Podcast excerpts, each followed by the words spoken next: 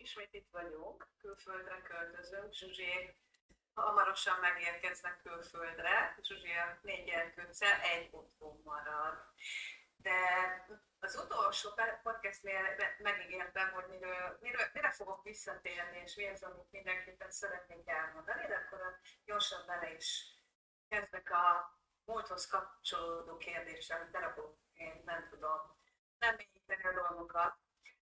Azt mondtad, hogy a reptérre a barátnőd vitt ki benneteket, mert könnyebb búcsúzni egy barátnőtől, mint a nővérettől. Szerinted miért?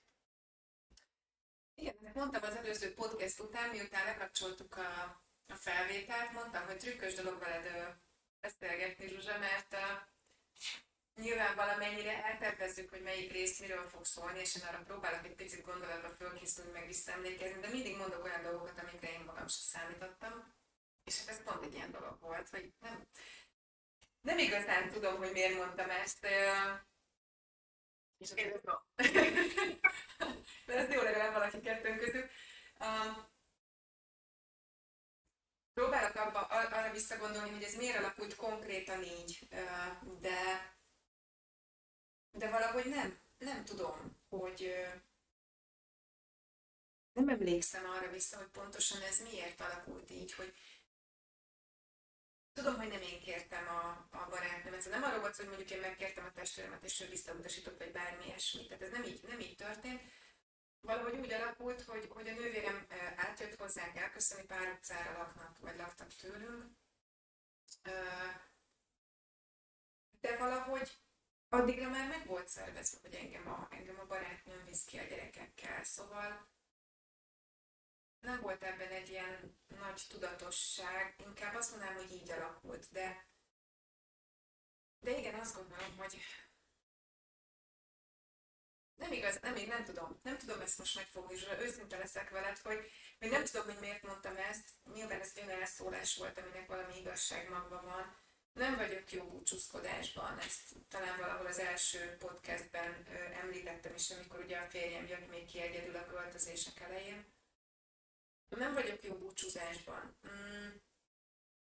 Ez az egyik. A másik, hogy azért ez egy nagyon végleges dolog. És minél közelebb értünk a, ahhoz, hogy közben a repülő, annál jobban tudatosodott bennem, hogy elköltözöm. Szóval új életet kezdek valahol máshol. És én sokáig arra gondoltam, hogy jó, hát ezek nagy tavak, új élet, tehát mi ezer kilométeret fogod magad, aztán biciklivel hazatekersz két hét alatt. Szóval nem egy másik kontinens, nem a hold, nem mit tudom én micsoda. De, de amíg, ahogy egyre közelebb jutottunk, egyre inkább fogtam azt föl, hogy de ez óriási dolog, mert nem a távolság számít itt, hanem az, hogy mindent kimozdítasz a helyéből, és valahol máshol újra kell építeni és lehet, hogy ezért nem akartam nagyon búcsúzkodni, hogy ez a véglegesség ne legyen annyira szívedütős. De azt mondtad, hogy te tudod úgy, hogy mondd nekem. Mert kíváncsi vagyok most már én is. Véglegesség a szíven ütő. Ez is egy nagyon érdekes mondat. Ha most általánosságban néztük, és vagy válaszolsz, majd vagy nem, mert minden embernél mástól, más miatt nehéz a búcsúzkodás vagy azért, mert le kell zárni, vagy azért, mert nem tudjuk, hogy mikor találkozunk. Ugye elképzelhető, hogy a tanárnőtől, az obonéntől, a házi orvostól, a szomszédtól, a nem tudom kitől könnyebb volt búcsúzkodni. És mondjuk, vannak olyan személyek, akiktől meg nehezebb. Valamiért a nővérettől úgy érezted, hogy nehezebb lenne ezt az utolsó szót kimondani, hogy vigyázzatok magatokra azt nem tudom mondani, hogy hamarosan találkozunk, hanem majd jelentkezünk, nem tudom. Tehát, hogy ugye ne, ne, nehezebb megkeresni és az jó szavakat el, hogy mit lehet ilyenkor mondani. És hogyha magunk elé képzelünk egy ilyen hálót, ahol a érzelmileg közel álló személyek vannak hozzánk, vagy a rokoni szálak miatt közel álló személyek vannak hozzánk. Van távoli rokonok, közelebbi rokonok. Neked ugye már nem ért az édesanyád, a nővéred volt az utolsó, vagy volt az utolsó rokoni szál, amilyen közeli családtag. És egy barátnő ez nincs ott minden pillanatban az életünkben. És lehet, hogy a nővérek sem volt minden pillanatban ott az életedben. Még ha közel is laktak. De érzelmileg ez a vérségi kötelék, ez nagyon ott van ilyenkor, hogy barátnőtől lehet, hogy könnyebb búcsúzni, mert majd beszélünk, majd FaceTime, nem tudom, milyen platformokon üzenünk, írunk, telefonálunk, és ugyanezt elmondhattad volna, vagy gondolhattad, érezheted volna a testvérednél is. És lehet, hogy sokkal ritkábban találkoztatok mondjuk a testvéreddel, a nővéreddel, mint a barátnőddel. De mégis azt gondolom, hogy a, vagy az érzelmileg közel álló személyektől nehéz búcsúzni, vagy akik valamilyen ok miatt a tervérségi kötelék miatt közel vannak hozzánk, tőlük nehezebb búcsúzni, mert akárhogy is, de a költ, egy ilyen költözés a gyökereknek a lazításáról szól, mert nem az elhintéséről, de mégis valahogy, mint a távolabb, messzebbre kerülnének a gyökerek. És olyan, mintha volt az utolsó pillanatban elköltözni a testvérekről, mint hogyha a családi kötelékek zárulnának be, még ha tudjuk logikailag, hogy nem százszázalékosan, meg nem teljesen, hiszen tényleg lehet találkozni, de valahogy mégis más az az ajtó, amikor becsukjuk azt az ajtót, vagy a taxi ajtaját, hogy az utolsó hátrafordulás is elköszönni, és egy családtól, mint egy közeli jó baráttól, aki, aki ott van. Mert nekem is volt egy barátnőm, elköltözött külföldre két évre, leges legjobb barátnő, most már itt lakik, érdekes, hogy miért költöztek annó haza, ez is lehet egy téma, hogy akik hazaköltöznek, és nem biztos, hogy sűrűben találkozok, mint, mint amikor ő nem volt itthon, vagy most, amikor itthon van. De mégis egy családtaktól elbúcsúzni valahogy, valahogy nehezebb, mert a családi ajtót csukjuk be. Ezt a gyökeret, ezt az érzelmi szálat engedjük lazábbra Valószínűleg nekem az, az, az manifestált volna mindent, az összes véglegességet, meg az attól való félelmemet, és azért ezt én így megúsztam azzal, hogy amikor elköszöntem a nővéremtől, akkor idézőjelbe véve csak a háznak a kertkapuján kísértem ki, és ott integettem el, de utána nekem volt még egy ilyen buffer nap, amikor, amikor én még itt voltam, szóval igen, biztos, hogy van ebben valami, és, és folyamatosan gondolkozom, de tényleg nem, nem tettem erőfeszítést, hogy, hogy mondjuk a még vigyenek ki a reptérre, vagy, vagy nem is tudom, e, elfogadtam, hogy ez így alakul, és ez így tök jó, és valószínűleg benne volt ez is, hogy uh, igen, szóval ott az tényleg, ez egy ilyen nagyon uh, mozifilmbe illő jelenet lett volna már megint az én olvasatomban, hasonlóan ahhoz, mint amikor a férjem szállt fel a vonatra, hogy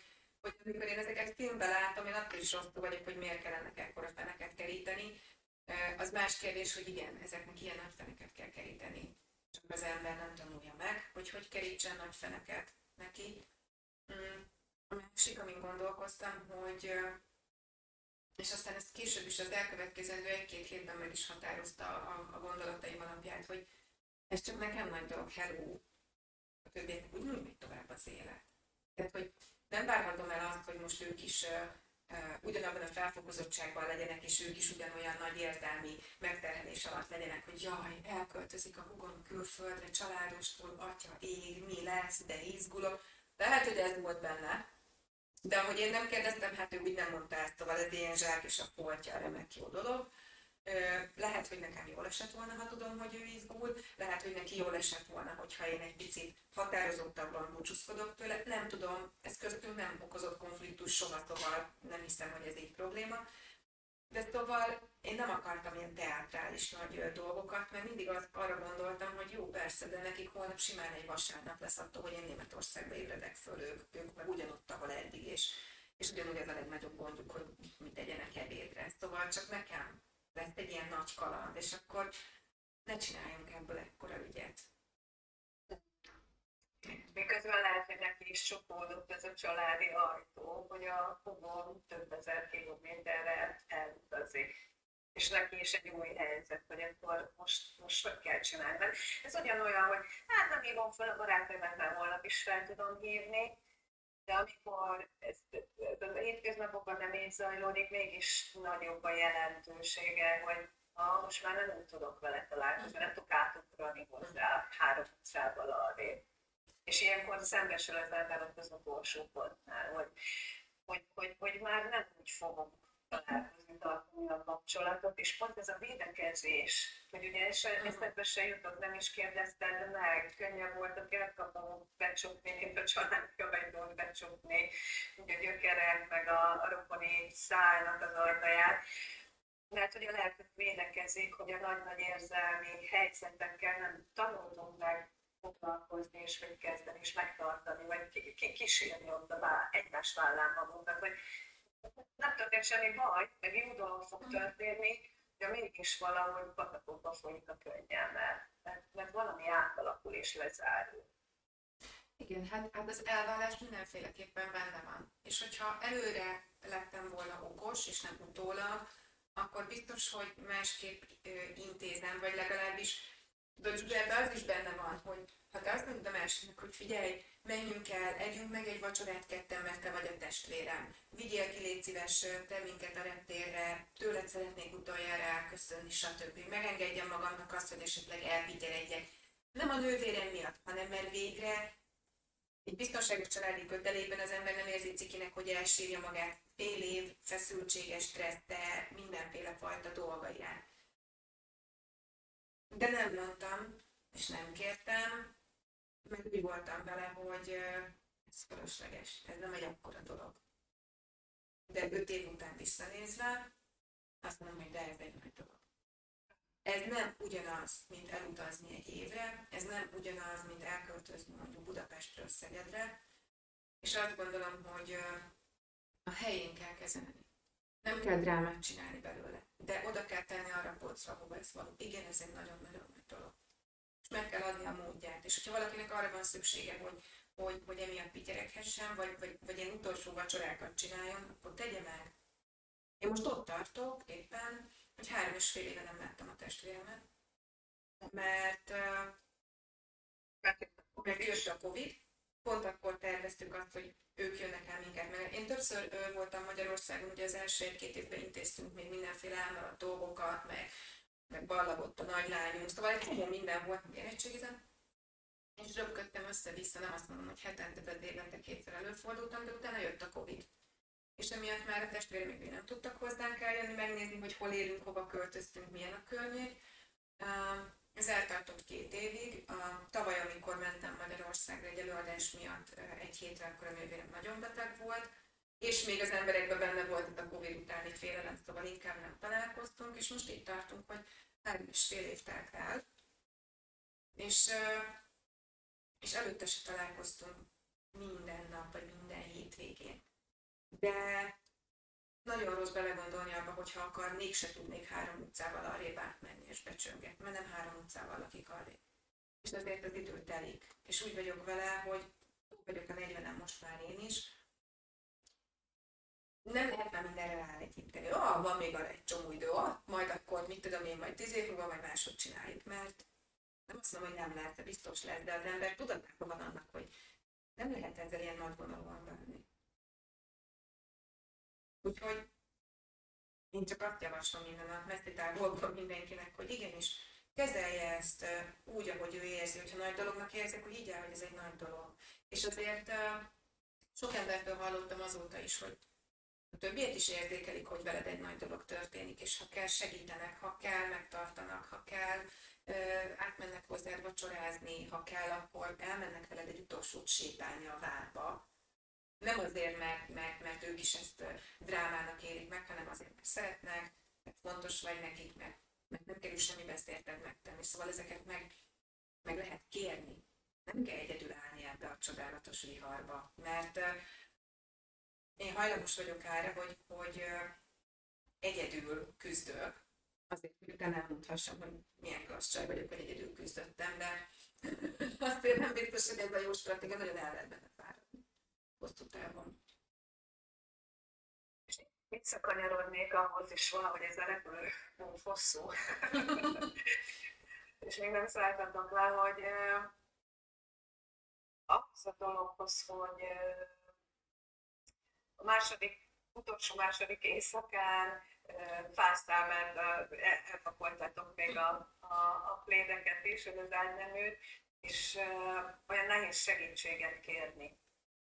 És azon gondolkoztam, hogy amikor ugye egy ilyen, amit te is mondtál többször, hogy hát de hát kaland, új élet, tehát egy pozitív dolog vár, és a pozitív dolog kapcsán azért a hétköznap hozza magával, hogy nincs takaró vagy tészta, és, és hogy olyankor segítséget kérni, vagy hogy a másik oldalon eszünkbe jut el, hogy hát attól, mert neki pozitív változás fog bekövetkezni az életében, város szegény napon, de hogy eszünkbe jut el az a segítségnyújtás, mert hogy ilyen a pozitív skálán mennek a dolgok.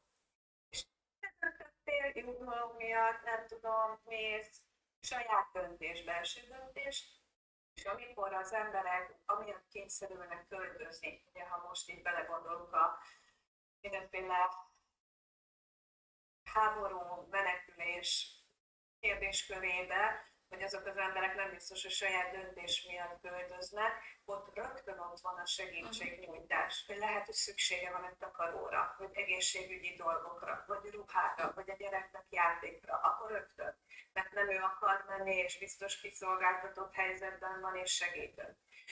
És ez egy, ez egy ilyen negatív spirál, ahol rögtön vannak olyan emberek, akik ott állnak és segítséget nyújtanak, és lehet, hogy amikor az emberekkel pozitív dolog történik, és ugyanúgy nincs takaró, uh-huh. vagy raktapasz, akkor nem jut eszünkbe.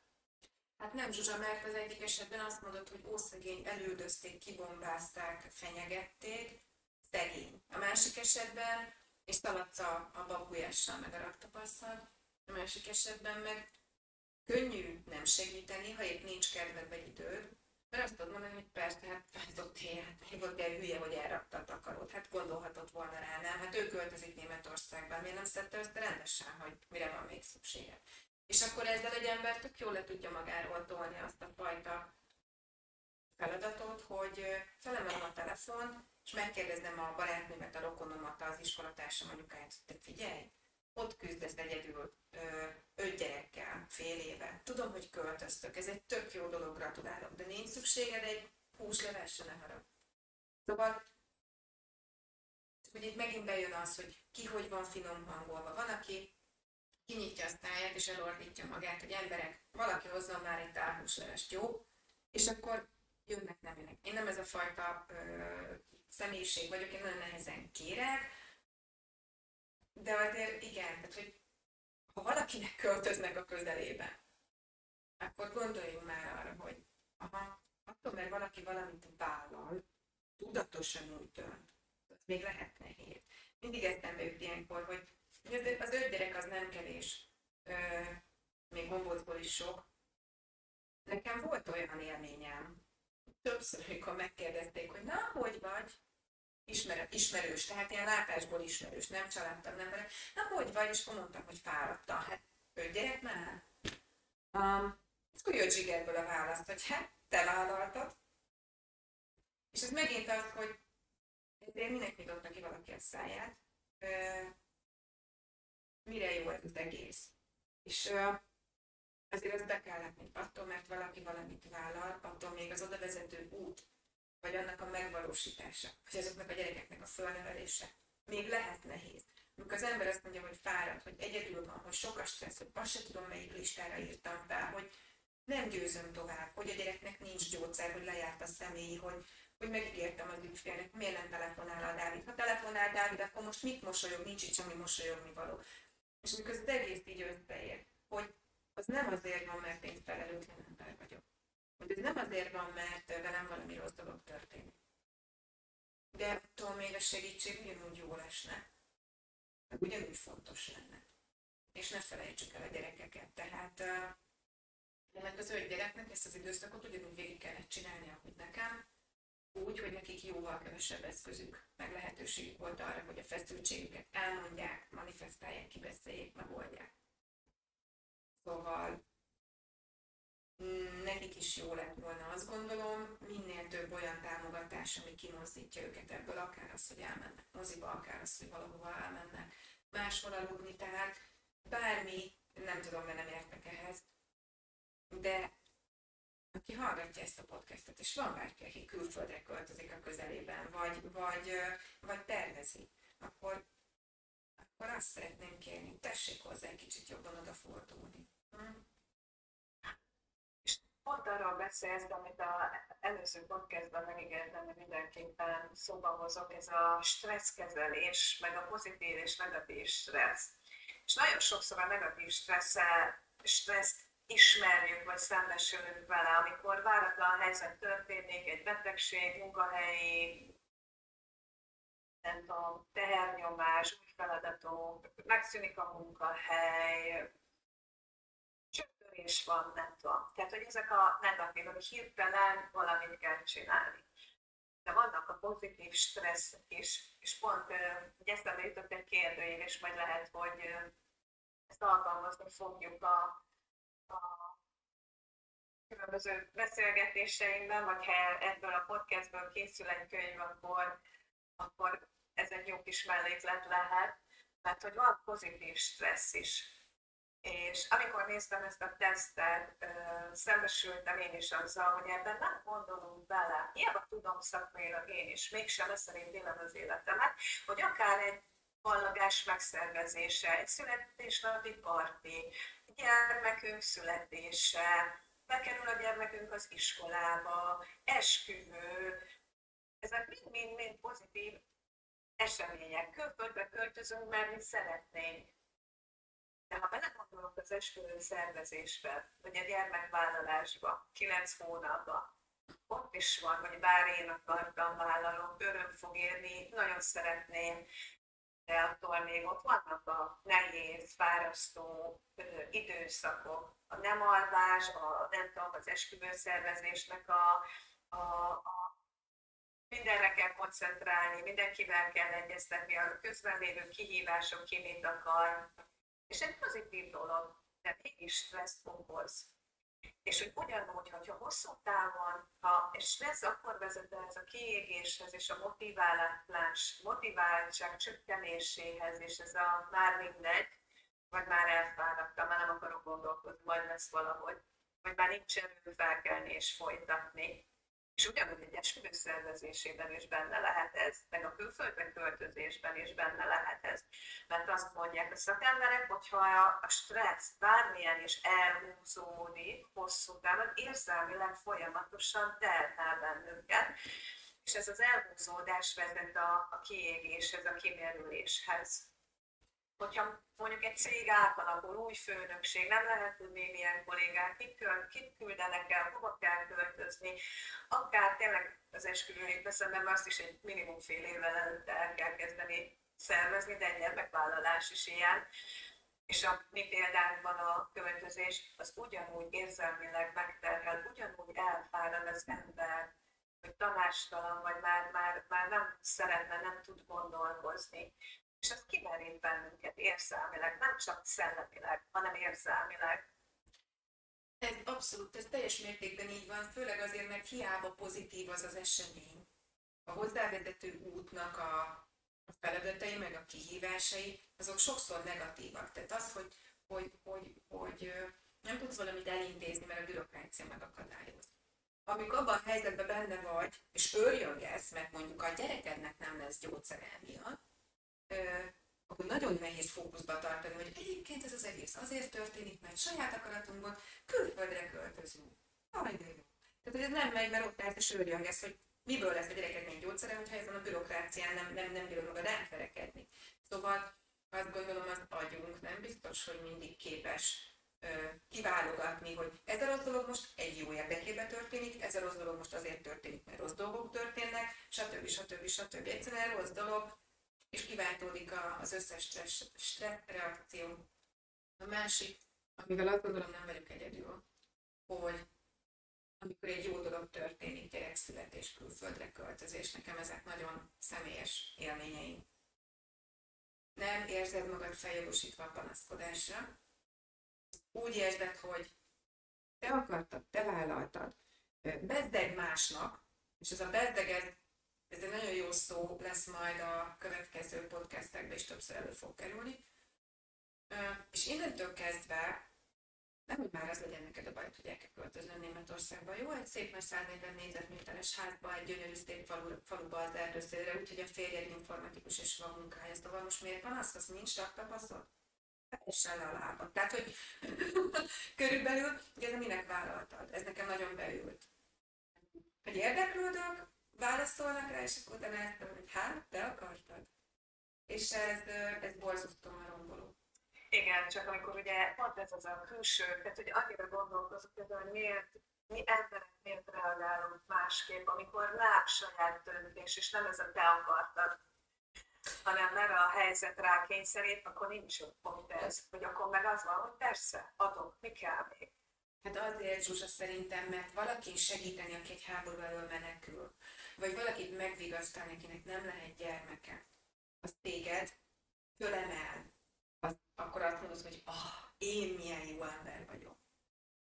Ebben az esetben, ami így is van egyébként. Abban az esetben meg, amikor valaki elköltözik külföldre, nem azért, mert itthon már éhen hal, vagy nem tudom, üldözik, vagy bármi, mert így döntött, de az oda vezető úgy stresszes, ott meg, ott meg valószínűleg mások a saját frusztráltságukat jól ki tudják élni. Jó, ugye, hát te akartad, akkor szenvedjél. Tehát, hogy jó, oda mondogatok neki, mert én a saját életemben nem tudok egy ilyen dolgot megvalósítani, hogy azért, mert, mert nem akarok, vagy mert könnyebb ebbe az áldozatszerepbe lenni, ezt nem tudom. De sokszor tetten érem ezt. És ez viszont sok emberből kiváltja azt, amit belőlem, hogy egy után nem mesélünk, nem mondjuk, nem büszkélkedünk vele, nem kérünk segítséget, mert nem érezzük magunkat rá feljogosítva, hiszen velünk egy jó dolog fog történni ez az irigykedés, vagy ez a tükörben nézés, ő meg tudja lépni azt, amit én nem. Vagy azért, mert nekem olyanok a körülményeim, hogy nem tudom megtenni, nem tudom, itt vannak a szülők, és ápolni kell, és nem, nem szeretnék, nem tudom.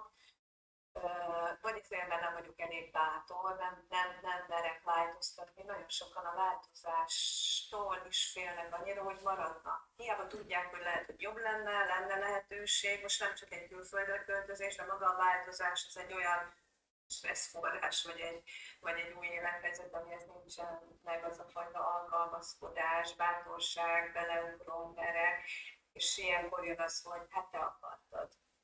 Hogy amit én nem tudok megcsinálni, bár vágyunk rá, te megcsinálod, valamilyen akarok segíteni. Igen, meg, meg ugye annak az előrevetítgetése, hogy majd úgyse lesz az olyan jó. Szóval még, te még csak most izgulsz azon, hogy hogy fogsz elköltözni, meg mikor de már azt hallod, hogy majd hogy kell hazakullognod szégyen szemre, mint a vercseregnek, és hallgatod másoknak az erről szóló ilyen hátországi rémtetteit, meg különböző sztoriait, hogy kérdezzél körbe zsonyugat, mindenkinek van egy ismerős, aki már volt kint külföldön, és úgy jött haza onnan, hogy anyagilag lenullázva, megalázva, meggyalázva, és így és, és ebből nekem van egy csokor. És eltartott egy évig, mire, mire kimertem azt mondani, hogy talán velünk ez nem fog előfordulni, és öt év után mondom azt, hogy, hogy, hogy most már ez így marad. Ha visszamennénk Magyarországra, az már nem kényszer lenne, hanem döntés. Pont. De borzasztó nehéz. És azt gondolom, hogy azok, akik még tovább vannak otthon, még tovább várnak arra, hogy, hogy a, a párjuk megteremtse a helyet, ahova mehetnek, vagy, hogy jobban elhúzódik ez az időszak, és erre érzékenyebbek, azok még jobban sérülhetnek, és ezeket, ezeket nagyon-nagyon-nagyon nehéz ledolgozni. Kiköltözöl, és majd ez már a következő részben, de, de hónapokig úgy érzed, mint hogyha nyaralnál. hogy tök meg vagy döbben, vagy hazamész az albérletedbe, a házadba, és hazajöttem. Tehát nem? Ennyi most, most hazajöttünk, mert 5 kilométerre van az a gyönyörű város, és, és nem az van, hogy ez egy nyaralás, és majd innen egy hét múlva megyünk vissza Magyarországra. De évekig tart, mire ezeket a félig meddig odavetett mondatokat úgy fel tudod dolgozni, hogy nem csináltál te semmi rosszat. És igenis érdemes vagy a támogatásra, igenis jogod van el segítséget kérni, nem számít, hogy a saját akaratodból költözöl vagy vállalsz gyermeket, attól lehetsz fáradt, lehetsz kiégett, lehetsz kétségbeesett, lehetsz akár egy adott helyzetben inkompetens, és azért megmondom őszintén, ilyennel is találkoztam hivatalos helyek irányából, ügyintézők irányából, amikor megtudták azt, hogy mi az annak, hogy én ott állok a nyolcas ablaknál, külföldre költözés, és abban a pillanatban én inkompetens voltam, hiszen nem tudok elintézni egy hivatalos dolgot, mert nem az én dolgom. A másik oldalon viszont, ha, aha, ja, hogy maga külföldre akar menni, ja, jó. És akkor elintézte azt, amiért oda mentem, de végig úgy beszélt velem, mint, mint, mint egy utolsó darab, nem is tudom, hogy akivel a járdesztél. És azért ezek, amikor ebből sok van, plusz még mellé a stressz, meg az összes benned lévő bizonytalanság, meg félelem, sokáig tart, mire ezekből az ember föl tud engedni. Nyilván nem vagyunk egyformák. Biztos van, akiről ez lepattan, vagy legalábbis úgy látjuk, hogy lepattan róla. Aztán kérdés, hogy mennyire. De nem vagyunk elég érzékenyek egymás problémái iránt, azt gondolom. És sokkal könnyebb a másikat, ez az áldozat hibáztatást, az, aminek ment oda. Meg, meg sem fordul a fejünkben, hogy, hogy például, hogyha neki sikerült, akkor sikerülhet nekem is nekünk sem volt semmilyen iránymutatásunk erre. Igen, és ugye mindig azzal érdemes foglalkozni, hogy én hogyan tudok ebben regenerálódni, gyógyulni, feldolgozni, megoldani ezt a dolgot, mert a másik személyt, akár az ügyintézőt, akár bármelyik embert, aki nem úgy reagál és mondanak ilyen mondatokat, őt nem tudjuk megváltoztatni. De hogy a mi tapasztalásunkat, érzésünket hogyan tudjuk. És ezek kulcsmondat, amit mondtál, hogy nyugodtan fáradtnak érezni magam akkor is, hogy egy pozitív dolog a cél, de azon az úton végig menni, el fogom fáradni, ki fogom pillelni, el fogom veszíteni a türelmemet, nem fogom tudni megoldani, és nekem ehhez jogom van. Így. Mint ahogy az embernek utána ahhoz is joga van, hogy világán kürtölje, akár Facebook posztba, akár nem tudom, videócsetre, hogy szép helyet, ahol él, hogy jó dolgok történnek vele, hogy, hogy bejött a számítása. Mert ez sem mindig működik, és nagyon nehezen működik, és ezt tapasztalom másoknál is, akik, akikkel találkoztam, hogy, hogy ugyanezzel küzdködnek, hogy, hogy megélni azt, hogy, hogy, hogy jó dolgok történnek veled, mondjuk itt kint, hogy ez egy jó döntés volt, az ember szeretne erre büszke lenni, de hogyha a túloldalon megint ezzel a fajta irítséggel, meg, meg, meg frusztráltsággal találkozik, akkor nagyon nehéz, és a fájdalmat is érdemes másokkal megosztani, meg az örömöt is. És ha nincs kivel megosztod az örömödet, akkor annyira ki tud üresedni az egész, hogy szörnyű. De egyedül örülsz annak, hogy jaj, de jó, kiköltöztem, fú, milyen csuda csaj vagyok, szültem öt gyereket, ide nézzetek, wow, de hát ha ezt nem, nincs kivel érdemben megosztani, aki veled együtt örül, akkor, akkor az, amit ha nem éreznéd az ízeket és főznéd egy csodálatos vacsorát, nem tudod kielvezni. Hiába tudod, hogy finom, de nem tudod kielvezni. Nekem ebből a szempontból nagyon hálás vagyok a férjemnek, mert mi megosztottuk ezeket az örömöket egymással.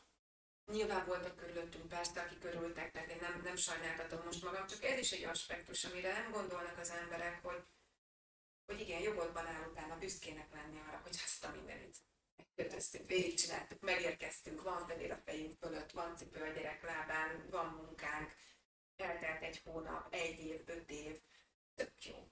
Gyökeret tudtunk kereszteni. Erre lehet büszkének lenni. És minél több emberrel lehet ezt megosztani, annál jó. Mennyire visszavezet azokhoz az alapokhoz, hogy, hogy a, ha nincs egy ilyen élethelyzet, bárhol is élünk, akkor sem merünk magunk büszkének lenni, és nem mondjuk ki.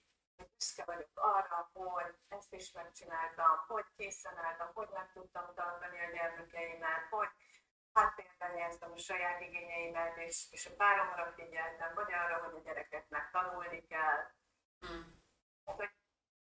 Az át, átlagos, mert akkor most átlagon felül élethelyzetben voltatok, vagy kivételes, vagy ez a nehéz, mert én azt gondolom, hogy ez egy nagyon nehéz élethelyzet, de hogy a, a egyébként sem magunkra büszkék lenni, meg kimondani, meg elismerni magunknak. De magunkba kimondani, ami hangosan nem is van, akivel megosztani az örömünket, de magunkba azt mondani, igen, én büszke vagyok magamra. Jó, de akkor egy gondolat a végére mert lassan elfogyott már, hát elfogyott már a fél óra, de nem baj, mert ez egy tök, tök izgalmas téma, hogy akkor még egyen lépjünk vissza, hogy vajon mennyire tanultuk meg, hogy mennyire tanítjuk mi meg a gyerekeinknek, hogy hogy lehet valaki másnak a sikerét nézni, megdicsérni.